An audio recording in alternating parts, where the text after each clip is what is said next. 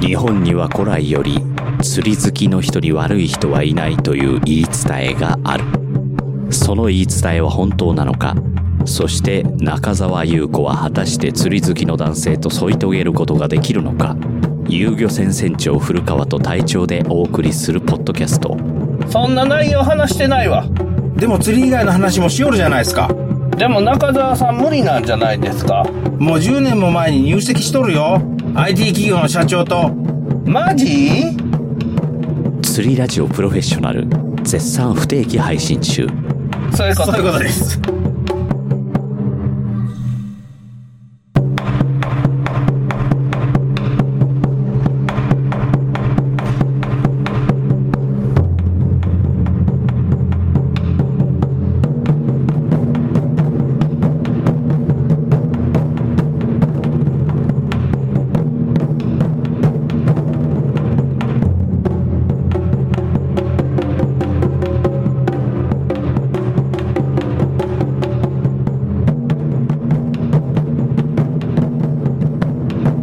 とこんにちはゆうげせもとまるですこんにちは隊長ですよろしくお願いしますよろしくお願いします今日は、はいマインドクリエイターズラジオさんがはい突然終わったんではいえー、ってなってるっていう回ではいラえっ、とラスト3回しか聞いてないそうですねまさか終わると思ってなかったんでこれからしばらく更新されたら聞くのかなっていう感じはしてましたはいでまあ終わったんで終わりかなっていう 感じあっけなく終わった終わりそうっすね突然の終わりでしたねうんまだう俺は30話ぐらいしか聞いてないからあそうですか、うんまだ盛り上がってますねあー熊さんも徳松武さんも両方とも元気ですよあそうですか、はグリーンさんは他にも番組やられてるみたいなんではいとりあえずグリーンさんとはいつでも会えるかなって感じはしますねはいあのグリーンさんの番組のね朗読の時間っていうのがあるんですよはい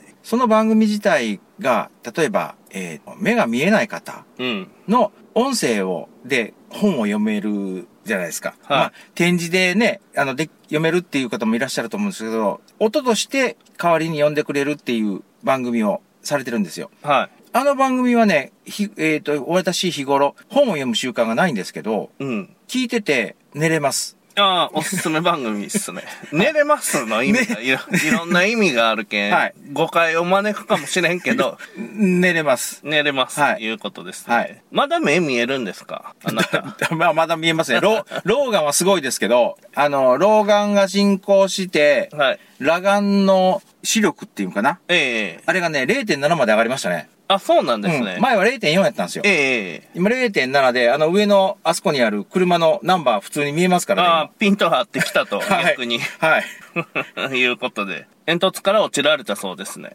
煙突から、そうですね。煙突から落ちましたね。それは老眼には関係ないですか関係ない。ないですね。えっ、と、過去の放送で何回か喋ってますけど、はい。あの、ゴミ関係の仕事をしてるんですよ。ええリサイクル関係っていうか。はい。それで、焼却場には煙突がついてるじゃないですか。も、物燃やすから。ええそれの煙突の、えー工事はい。の下調べで、えー煙突の上に上がっていったんですよ。螺旋階段と、あと残り、えー40メータえーえは、あの、普通のあの、はしごの階段。はい。あの、一本じゃないですよ。5メートルごとに踊り場があっていう、あの、はしごをこう登っていったんですよ。はい。あ、僕の思っとる感じとは違いますね。あの、ホッチキスの芯みたいなのが刺さっとるみたいなんじゃない。ああ、違う違う違う違う違う違う違う違 う。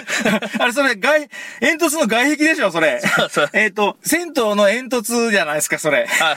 いやいや、ああいうんじゃ、ああいうんじゃなくて、ちゃんと落下防止用の柵もつ、ついてる階段、階段と、はしご段なんですよ。はいはい。で、5メートルごとに踊り場があるから、落ちたとしても5メートルっていう。でもああ、まあ、死ぬことはそなうい。いうことはないけど、骨折ぐらいはあるかなっていう。ううんん。それはあの上も、一番上まで上がって、一番上の、えっ、と、点検工事をしている、上がってる途中に、あれおかしいぞ、おかしいぞ、おかしいぞって思って、お茶とかガブガブ飲んだんですけど、はい。熱中症にやられまして、ああ。はい。で、一番上がね、えーっと、約60メートルあるんですよ。はい。 60メートルの一番上の踊り場で、ええー動けなくなってえ。、ああ、やばいね。で、もちろんあの、点検口っていうところがあるんですけど、そこの点検口の直径がね、60センチぐらいしかないんですよ。はい。はい。で、階段も腕を伸ばすと通れなくなるぐらいの狭いあ、狭い、はしご、あ、はしご、はしごですね。ええはしごも、腕を伸ばすと、えっ、と、背中側に、こう、壁っていうか、防護壁が当たるような狭い場所なんですよ。はい。狭い階段、あの、はしごなんですけど、ええ。もしここで動けなくなったら、うん。同僚2人と3人い、い私入れて3人で上がったんですけど、はい私だけ倒れたんですよ。はい。で、水飲みなさいって言って、ポカリゼットとかが飲んだんですけど、ダメやって、ええ。で、これはもう動けないと。で、2時間、1時間ほど作業してから、他の2人は、じゃあ、頑張って降りてきなさいって言って、降りていったんですよ。ああ、ほったかれたと。そう。で、これはどうしようかって、一応携帯持ってるから、は119番した場合、59メートルの高さから消防士の人が私の体を階段とはしごを下ろせるか、いや待てよ、この場合はヘリコプターかとかいうことになって、うんえっとその一番天井っていうか天井の上、屋上ですよねい。。はい。どっちだろうって、これは読んでヘリコプターを初体験するのもいいかなって思あっ、いいやないですか。思ったんですけど、はい。水がぶ乗りしたおと、えっと、塩飴を舐めたおかげで徐々に戻ってきて、うんうん。あ、これはもう降りれるけん、読んだらこう逆に品種買うな、それにこれ完全に労災になるなと思って、 ええ。あの労災隠し やと。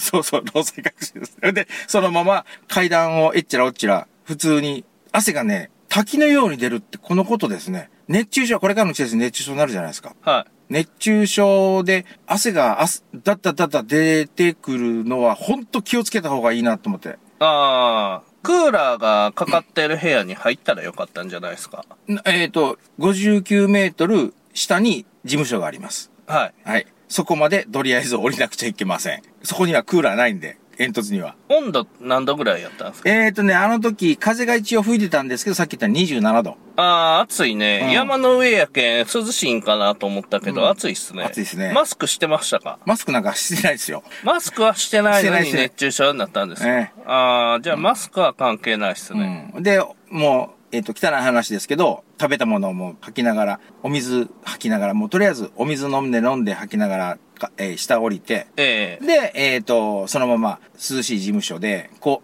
う、脇に氷挟んで、はい。まあ、クーラーの部屋入るいうんが一番うん早いですよね、うん暑いとこで水飲んでも、なかなかね、効果が期そう待できないっすよね。汗が止まらんから、おこれ同じだと思って。で、お風呂があるんですよ、職場には。はい。で、そこにもう水張って、ええ水の中飛び込みました。ああ、うんそれでいけたと。いけたいけた。だから、あの、あの、目がくるくるくるくる回るのは止まらなかったんで、ああの、帰りちょっと車運転できないなと思ったから、もう、あの、同僚に連れて帰ってもらったんですあ、けど。はいはい。怖いですね、まあうん怖いです。ね。これはワクチンの後遺症とかじゃないですかあー、ワクチンの後遺症かもしれないですね。体力が落ちとるのもある、あるから、あれなんですけど、ついに1ヶ月ぐらい前も一遍登ったんですけど、その時なんともなかったんですけど、やっぱ気温ですね。気温っすか気温ですね。27度を超えたらワクチン打っとる人は気をつけといた方がいいいう話で す。そうですね。あの、はい。厚生労働省がデータを改ざんしとっていう話が出て、反ワクチン派の人が鬼の首取ったみたいに騒いでますけど、それについてはどう思われますかそれについて、うん。騙している、騙してないっていうのは、厚生労働省が、そんなことを俺は全然知らなかったんですよ。はうい。ん。で、騙す、騙している時のデータをずっと聞いてる時には、うん。まあ、打った方がいいんじゃないかなっていうことで、私は、まあ、立場上、職場の、あの、性質上、ワクチンを打たないと、仕事がまともにできないような環境なんですよ。はい。人間関係が、ええうん。あの、反ワクチンの人一人もいないんで、はいはい。はい。だから、まあ、もしワクチンで寿命が縮んだり、えーなんか変な病気になるんだったら、まあみんな打ってるんだから、道連れじゃあって言うんで、自分で打ってるから別になんとも思わなかったんですけど、ああ、なるほど。いや、田舎やけんね、ワクチン打て圧強いっすよね。強いですね。かなり上司からのプレッシャーとかもきついと思うんですよ。はい。打ってない人って。はい。売ってないっていうか、えっ、と、うちの職場ほぼ100%ですね。ああ、みんな打ってますよ、みんな打ってますねということで。はいなんか後遺症的には心筋炎とかが多いとか、心臓が止まるよとか、打たなかったら止まらなかったのにってやつですね。そうですね、いうんがあるんで、そこら辺でしょうね。うん。うん。まあ、ワクチンで今回の、その、発、発覚した後はい。のデータで、打った人の方の方が、かかってる率が高いんだっっていうデータになってるじゃないですか。年齢によってはね。うん。で、それなんでかって、俺らの勝手に想像し、そう、勝手な想像ですよ、自分の。はいはい。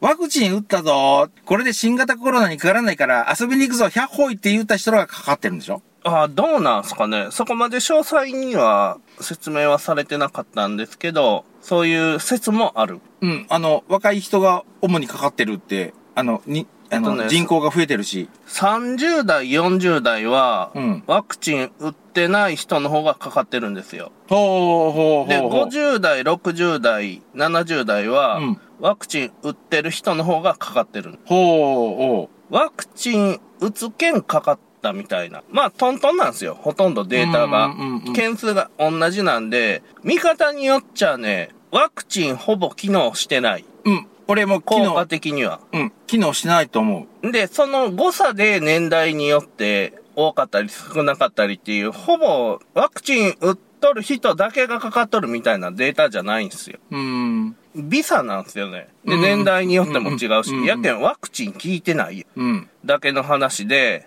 終わるんやないかなっていうのは思うんですよ。これは、ファイザーとかのワクチン詐欺本当はあれ、ただの蒸留水いや、ビル・ゲイツがなんかやってみたかったんやろ。 ビル・ゲイツが、俺は、俺はこういうんがええと思うけん、世界のみんな俺のワクチンやってみたやつに協力してくれよっていう話でしょ、これ。あ、じゃあ、全世界の人間を巻き込んだ人体実験そうっすね。ああ。で、成功したんやろか。いや、なんか思ったほどじゃなかったな、みたいうな感じにはなっとんやないですか。あの、これも個人的な感想なんですけど、はいインフルエンザの予防ワクチン、予防ワクチンって、毎年う打ってたんですけど、はいあれって、う、打つとかかるんですよ、私。ええそうっすね。打つとかかる。で、打たない年に限って、まあ慎重になるんだと思うんだけど、かからないん、かからないんですよ。はいはい。だから、3年か4年ごとにインフルエンザワクチンを打ってたんですけど、ええその度にかかってたんで、はい。最近ずっと、2年前に1回かけ、1回打った後はずっと打ってないんだけど、かかってないんですよ。はい。それぐらいの感じで、インフルエンザって5割か6割ぐらいって言うじゃないですか。重症化を防ぎますっていう、ええうん、かかっても。なんか、今回の新型のワクチンに関しても、最初、ファイザーが95%だか、なんとかって言ってたはいはずなんですよ。ええだけど、実際に運用してみると、5、6割がいいとこじゃないのっていうぐらいの、感染したとしても発症しないのが5、6割ぐらいの感じに俺は見えるんですよ。はいはうい。んだから、90%っていうのはあれあくまでも、カタログデータであって、うん。実際に運用すると半分ぐらい。だから、最初は、えっ、と、このワワワクチンを打つと、新型コロナにかかりませんよっていうのから、かかっても症状が抑えられますよに変わってしまってたんで、そうっすね。うん。打ったらかかりませんよから、かかるけど重症化しませんよに変わって、ブレイクスルー感染言い出したけん、次そうは。そうそうそうそうそうそうそうそうそうそうそう。いや、聞き、聞いてないやん、全然っていう話っすよ。うん。で、しかも、あの、初期の頃の、うーんと、ちょうどまだ武漢肺炎とかって言った頃に俺がい、は言おったんだけど、ええ強毒性、毒性の強いやつ、つまり感染してから、えー発症が1週間、2週間やけど、はい。えー発症するまで2週、1週間、2週間かかって、発症したら3日で死んでしまうとかっていう強いやつっていうのは結局その強い新型コロナワクチンの遺伝子っていうのはその場で死滅してしまうから、ウイルスがの生き残るために殺さない程度の毒性を持つようになるんじゃないかなって言ったら、最近今がそうでしょオミクロン株と書いて。そんなに強、毒性が強くない、なんか普通の風邪と症状を見る、切る限り、聞く限り変わってないやんっていう。そうっすね。うんでこのまま普通の、うん、まあ、インフルエンザと同じような感じになっていくんじゃなかろうか。ただ、インフルエンザでも調子が悪いと人にかかると、インフルエンザでも死んじゃうし、うん。そうやってこのまま人類すべて新型コロナというものと一緒に付き合って、一生付き合っていく世界になってしまったんじゃないかなと。だからもうそろそろマスクを外したいなと思います。いつまで新型なんですかねえっ、と、ここれ今度はこれ、ココップなんとかっていう19とかで言うんでしょはうんえっ、と、通称でいいんじゃないですか。あの、通称新型コロナウイルスで。ああ、通称、通称、通さら称。に新型ができたら旧型になるんですかいや、こんな入新型 コロナウイルス入信人類みたいなとりゃ、前言う た。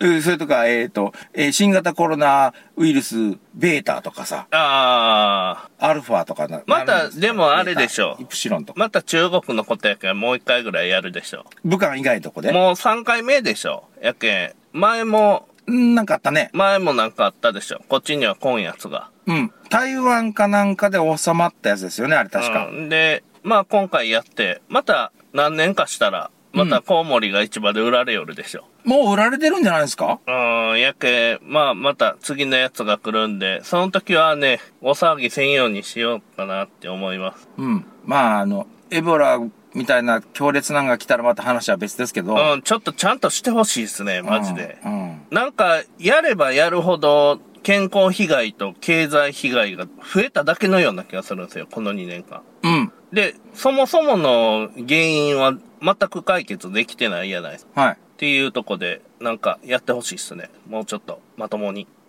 まともにね。なんか、き、傷口を開けていく作業はやめてほしいっすね。今は傷口をそのまま保存している作業してるじゃないですか。あ血がダクダク出てるのに、あ、うん。うん。あ、溢れんように、こう、なんか、傷口の周りにこうなんか、あの、オロナインをこう塗ってるっていう、なんか、あんまり効かんぞっていう軟膏を塗ってるような気がするんですよ。はい。今の、今の総理が特に。ああ、河野太郎は責任取るんですか取らんと思います。ワクチン4回目隊長さん行かれるんですかえー、と、今、気分的にっていうか、えー、と、行きたくないです。行きたくないけど、案内も来てません。ああ、来たら行くと。行かないかんでしょうね。でも、あのーさすがに若い連中、仕事、職場の、ええ。若い連中、4回目はいらんよねって今、最近言い、やっと言い出しましたね。ああ、そうっすか。うん遅いっすね。うん。俺3回目はもう打ちてないなと思ったんだけど、もうみんなが打った打ったっていうし、打たんのまだ打ってないんとかっていうプレッシャーがすごかったから、まあ、大丈夫だろうと思って、打って、やっぱり2日ほど寝込みましたね。うん。その時点でもう1回かかっとるやん。新型コロナ ウイルス。 まあね、まあね。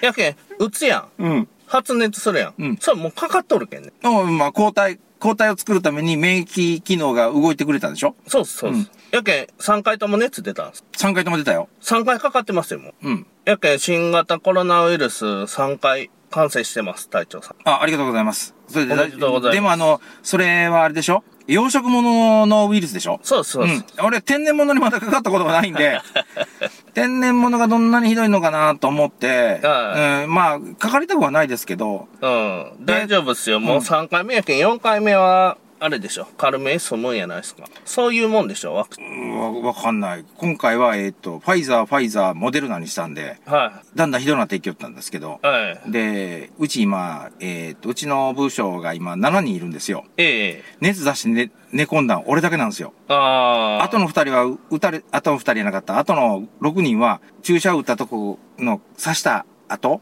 はの、まあ、直径5センチぐらいのところがなんか痛いなーっていうぐらいで終わってて普通にみんな仕事しようんですよ。い。ってことは、あいつら、あいつら、 あいつらでいいわ。あいつらは新型コロナにかかっても免疫機能が動かないからみんな死ぬんじゃなと思って。うん。あ、どうなんすかね。かからん人もおるでしょ。そのインフルエンザ系のやつにもともと。あ、かからんではなくて発症しないでしょ。ああ、発症しないんかな。とかかっとんかな。かかっとるけど免疫機能が強いからなんともないんでしょ。ああ、もうちょっとなんかあれやな。手放しで政治の方やっといてください言うたら、やっといてくれるぐらいの仕事してほしいっすね。うん。お政治のお方が任せす、しますよ、言うて、言うたら、こっちがチェックするとかになったら、またこっちの負担が増えるやないです か。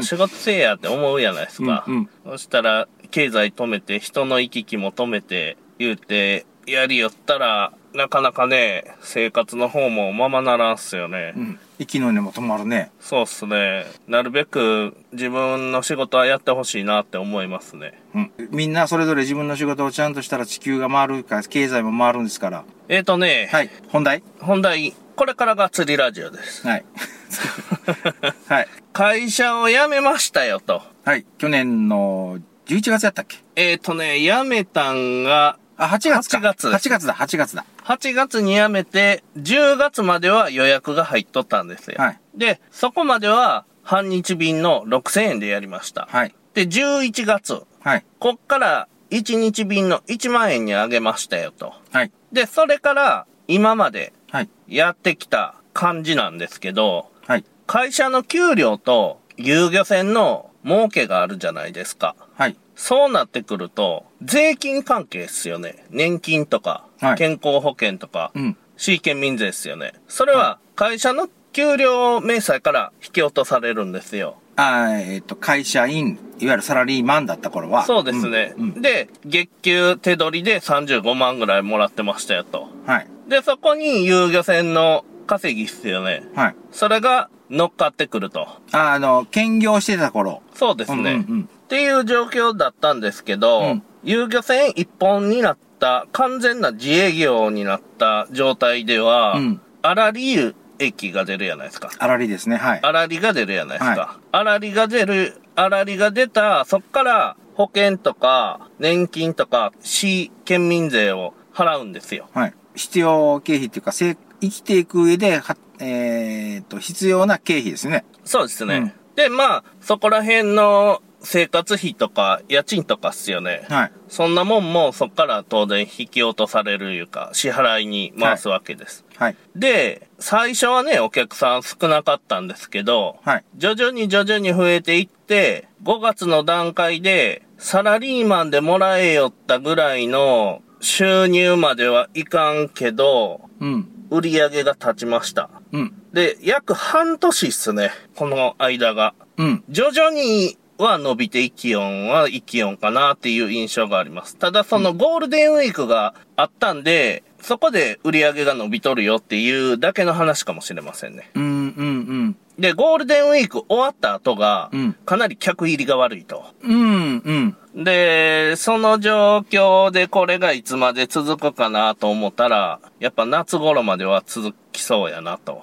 例えば、今、収録ベースで6月ですけど、6月って祝日ないから寂しいっすよね。そうなんですよ。それもあるし、雨も多いし、そなかなか、これ、ちょっと聞いて回ったら全体的なんですよう。。あの、遊漁船業界か、松山エリアだけのデータですけど、遊漁船の船長さんに聞いてみると、似たような感じになってるそうですね。なんで、ちょっと苦戦してますよと。うーん。で、今月の売り上げなんか計算しよったら、まあその先月の売り上げの半分いくか、いかんか、どうかな、みたいなぐらいの数字になりそうな予感がするんですよ。まだわからんけど。はい。で、大変ですよ、とうーん。いう状況です。まあまだ結果が出てないんで、それに関しての意見はないんですけど、はい。いよいよ終盤かな、新型コロナウイルスのお客さんが来やせんゆんも、外人が入ってきだしたでしょ、また。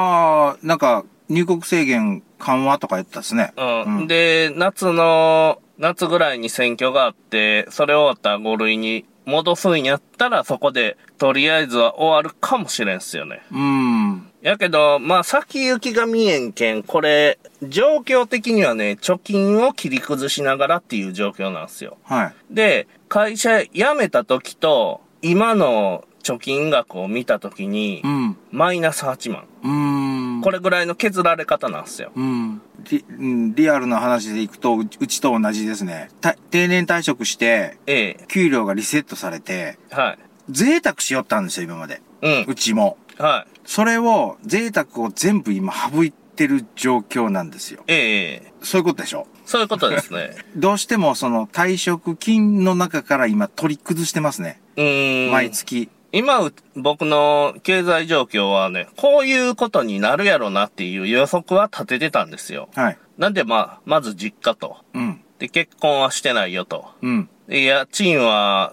食費込みで実家に入れてますよ。はい。で、それ以上いかに使わんかっすよね。はい。で、それで交わしていくとうん。いう状況で、それでトントンぐらい。うーん。やけん、それ以外に海鮮市場とか行きよったら、その分赤字になってくる。うんうんうん。やけん、修行僧みたいなね、生活してますよ。あの、ご飯もまあまあのやつやしね。まあまあ、ええやつ まあまあ、あの、なんかいつも出してくれるやつが、まあまあ、警戒しながら食わないかんぐらい。 あ、警戒しながら食べるか。あおご飯ね、はい。はい。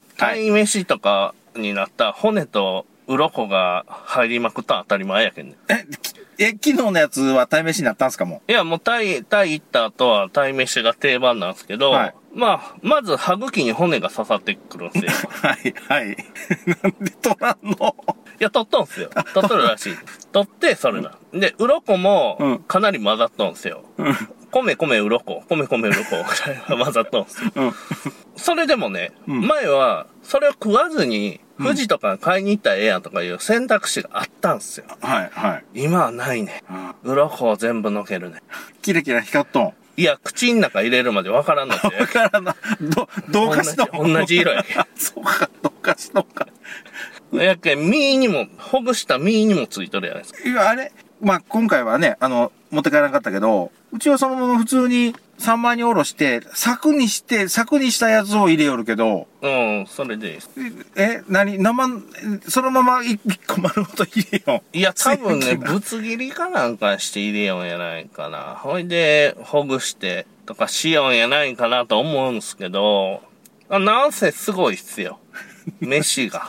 なんかね、うん。泥団子食いよるみたいな、毎日。えっ、と、ご、ご飯とかの中に、えっ、と、トラップがあるん。そうっすね。あの、うまないとか、うん。うまいとかうん、じゃないんすよ。味がまずいとか言うんやったら、それは好みの問題とかもあるやないですか。はえそんな、そんな食い物がまずいけん食わんとかいいようやなくて、い。うん。怪我す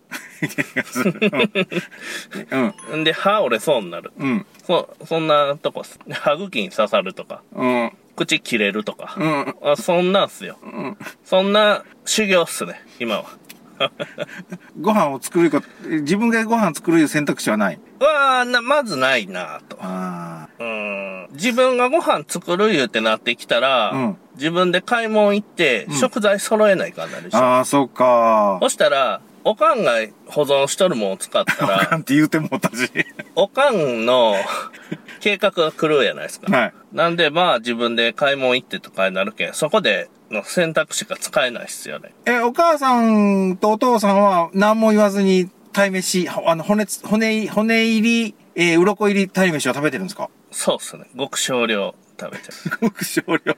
まあそういうもんなんやろうと思う、思うようやないですか。そもそも あ。、鯛めしはこういうもんだと。で、こあーう、やけん骨とか当然入っとるけん出しながら食いよる。ああ、鯛の骨硬いけんね。刺さるんすよ、歯茎に。刺さるね、あれ。もうね、すごいっすよ。今の禅寺におるみたいな感じ。もう早くこっから脱出したい。で、あとね、うん。 40人ぐらいお客さんが増えてくれたら、大台乗るんすよ。うん。だからそこまで行ったらね、うん。遊漁船とサラリーマン、兼業でやりよったぐらいの経済力に戻ります。うーん。40人は、延べ人数で40人。プラス40人。の、まあ、プラ、あ、ごめんなさい。プラス4、延べ人数で40人。そうですねんってことは、えー、誰かが毎日乗ってくれるいう人が、毎日乗ってくれる人が40人おったらええんこと。あ、40人って多すぎるな。土日だけで満席になったら、それだけで60人なんですよ。あ、土日で8人、8人、8、あ、64、64人か。 8回出向で60人なんですよ。うんそれぐらいっす。それに、えーっと、月曜日から金曜日の間に、月4週あるとしたら、10人ずつ乗ってもらえればええいうこと。そうですね。案外届くでしょうん、届きそうな数字でしょうん。やけどな今自営業の人全滅しとるやないですか。ああ、船、えー船釣りか釣りが趣味な人のの自営業さんも大変だと。だって月から金まで来る人、平日に来る人って、まあサービス業の人もおるやろうけど、うん。自営業の人とかもおるやないですか。うんサービス業の人とかって接客業やうん。ん。弱っとんよ。うん。で、自営業の人弱っとんよ。うん。金ないんすよ。うん。みんな金ないんよ。うん。物価は上がっとるし。人がい往来せんから。ああ、すごいよねそし。たら平日も来れんわいね。うん。いや、ここね、ゴールデンウィーク明けっすよ。あの、ウォーターポンプが壊れて、焼肉行って山田さんに怒られたやないですか。はい。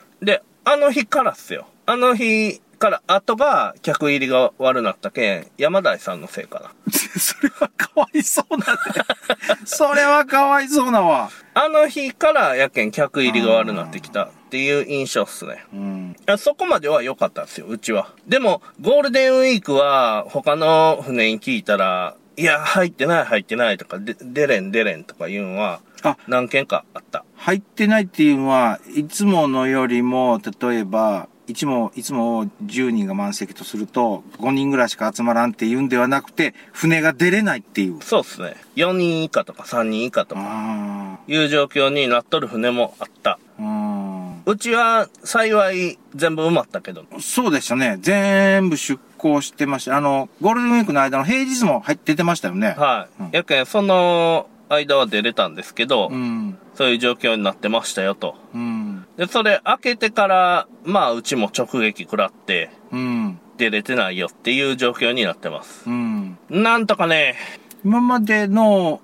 感じっていうんかな。だったら、大潮の日、まあ今日も大潮ですけど、ええ、大潮の日って、なんやかんや言いながら出てましたよね。そうなんですよ。やけんもうそこ、その元気すらなくなっとんすよ。うんもう干からびかけとんすよ、みんな。うん。うちだけやないと思いますよ。そうでしょうね。ええあのタイミングで YouTube やっとったけん、集客は強かったんやろ。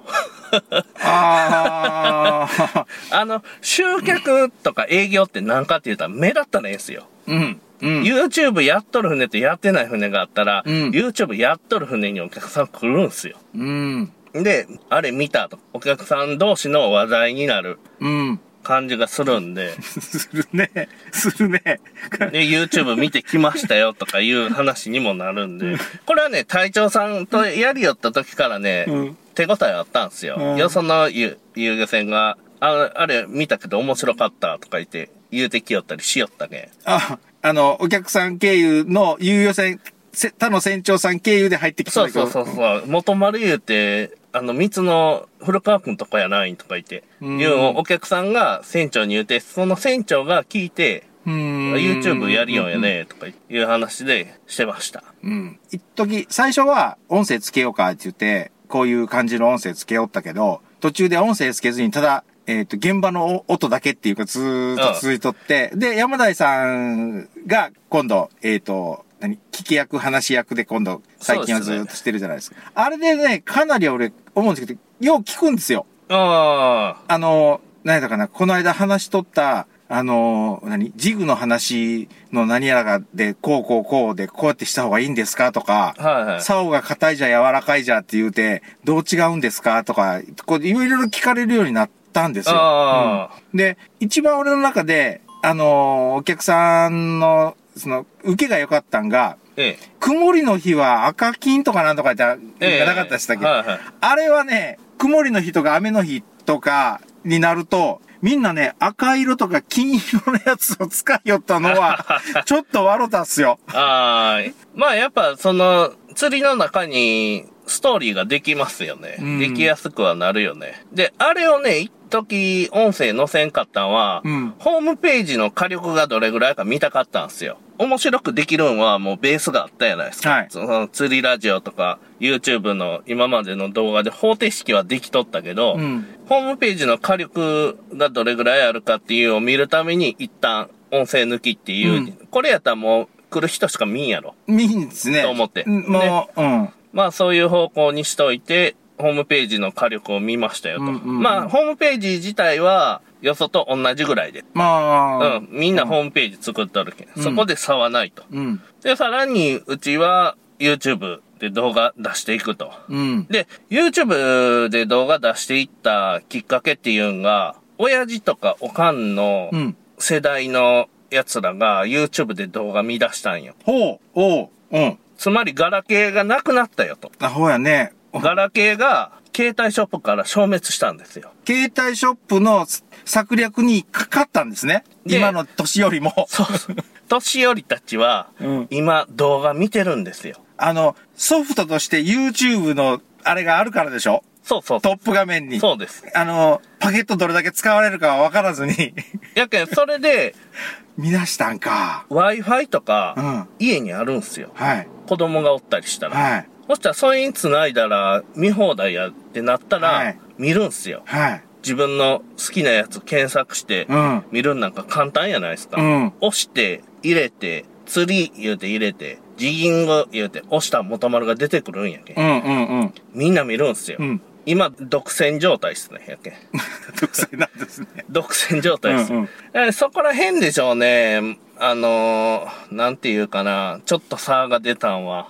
あの、松山沖、ジギングって昔こう、なんか検索かけたら2ページ目に出ましたとかって言ったじゃないですか。うん今1ページ目に、まあ俺が検索かけとるからの、俺のパソコンだからと携帯だからっていうせいもあると思うんだけど、はい。一応1ページ目には来だしたっすよ。そうっすね。うんホームページもね、1ページ目には来だしたっすうーね。ん。大林さんが来て、うちが来る、みたいな。うんうんうん。で、黒岩さんが来て、みたいな感じにはなってますよ、というとこで、なかなか大変やけど、今はね、もう本当にお客さんがおらん。うん。やけん、収入がないんで、うん。支出を減らすしかないんですよ。はい。つまり、金を使わんと。はい。もうそれ以外の策がない。はい。いう状況です。で、これをどれだけ耐えれるかやね。うんあとは。いうことで、やっていって夏ぐらいまで様子見て、一応ね、釣り船やっとってマイナスになるっていう状況にどこまで耐えれるかわからんけど、うん。夏越えてこの状況が続いとったら撤退ラインは考えとかないかんね。うん。どこまで行ったらもう船を手放しますよ、いうんは考えとった方がええと思う。うん。で、、船の値段はね、ちょっ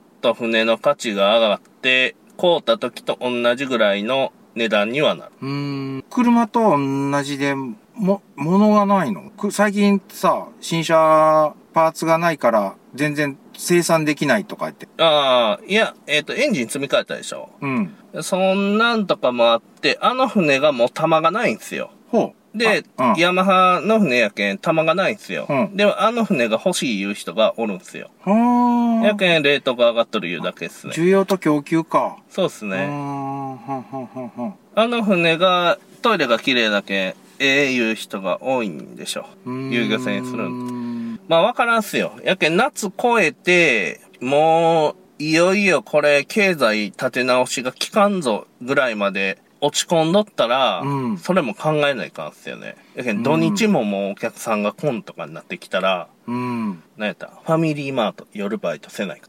ファミマで でファミマで、うんじゃあ僕も徳松さんとバイト一緒にするんで。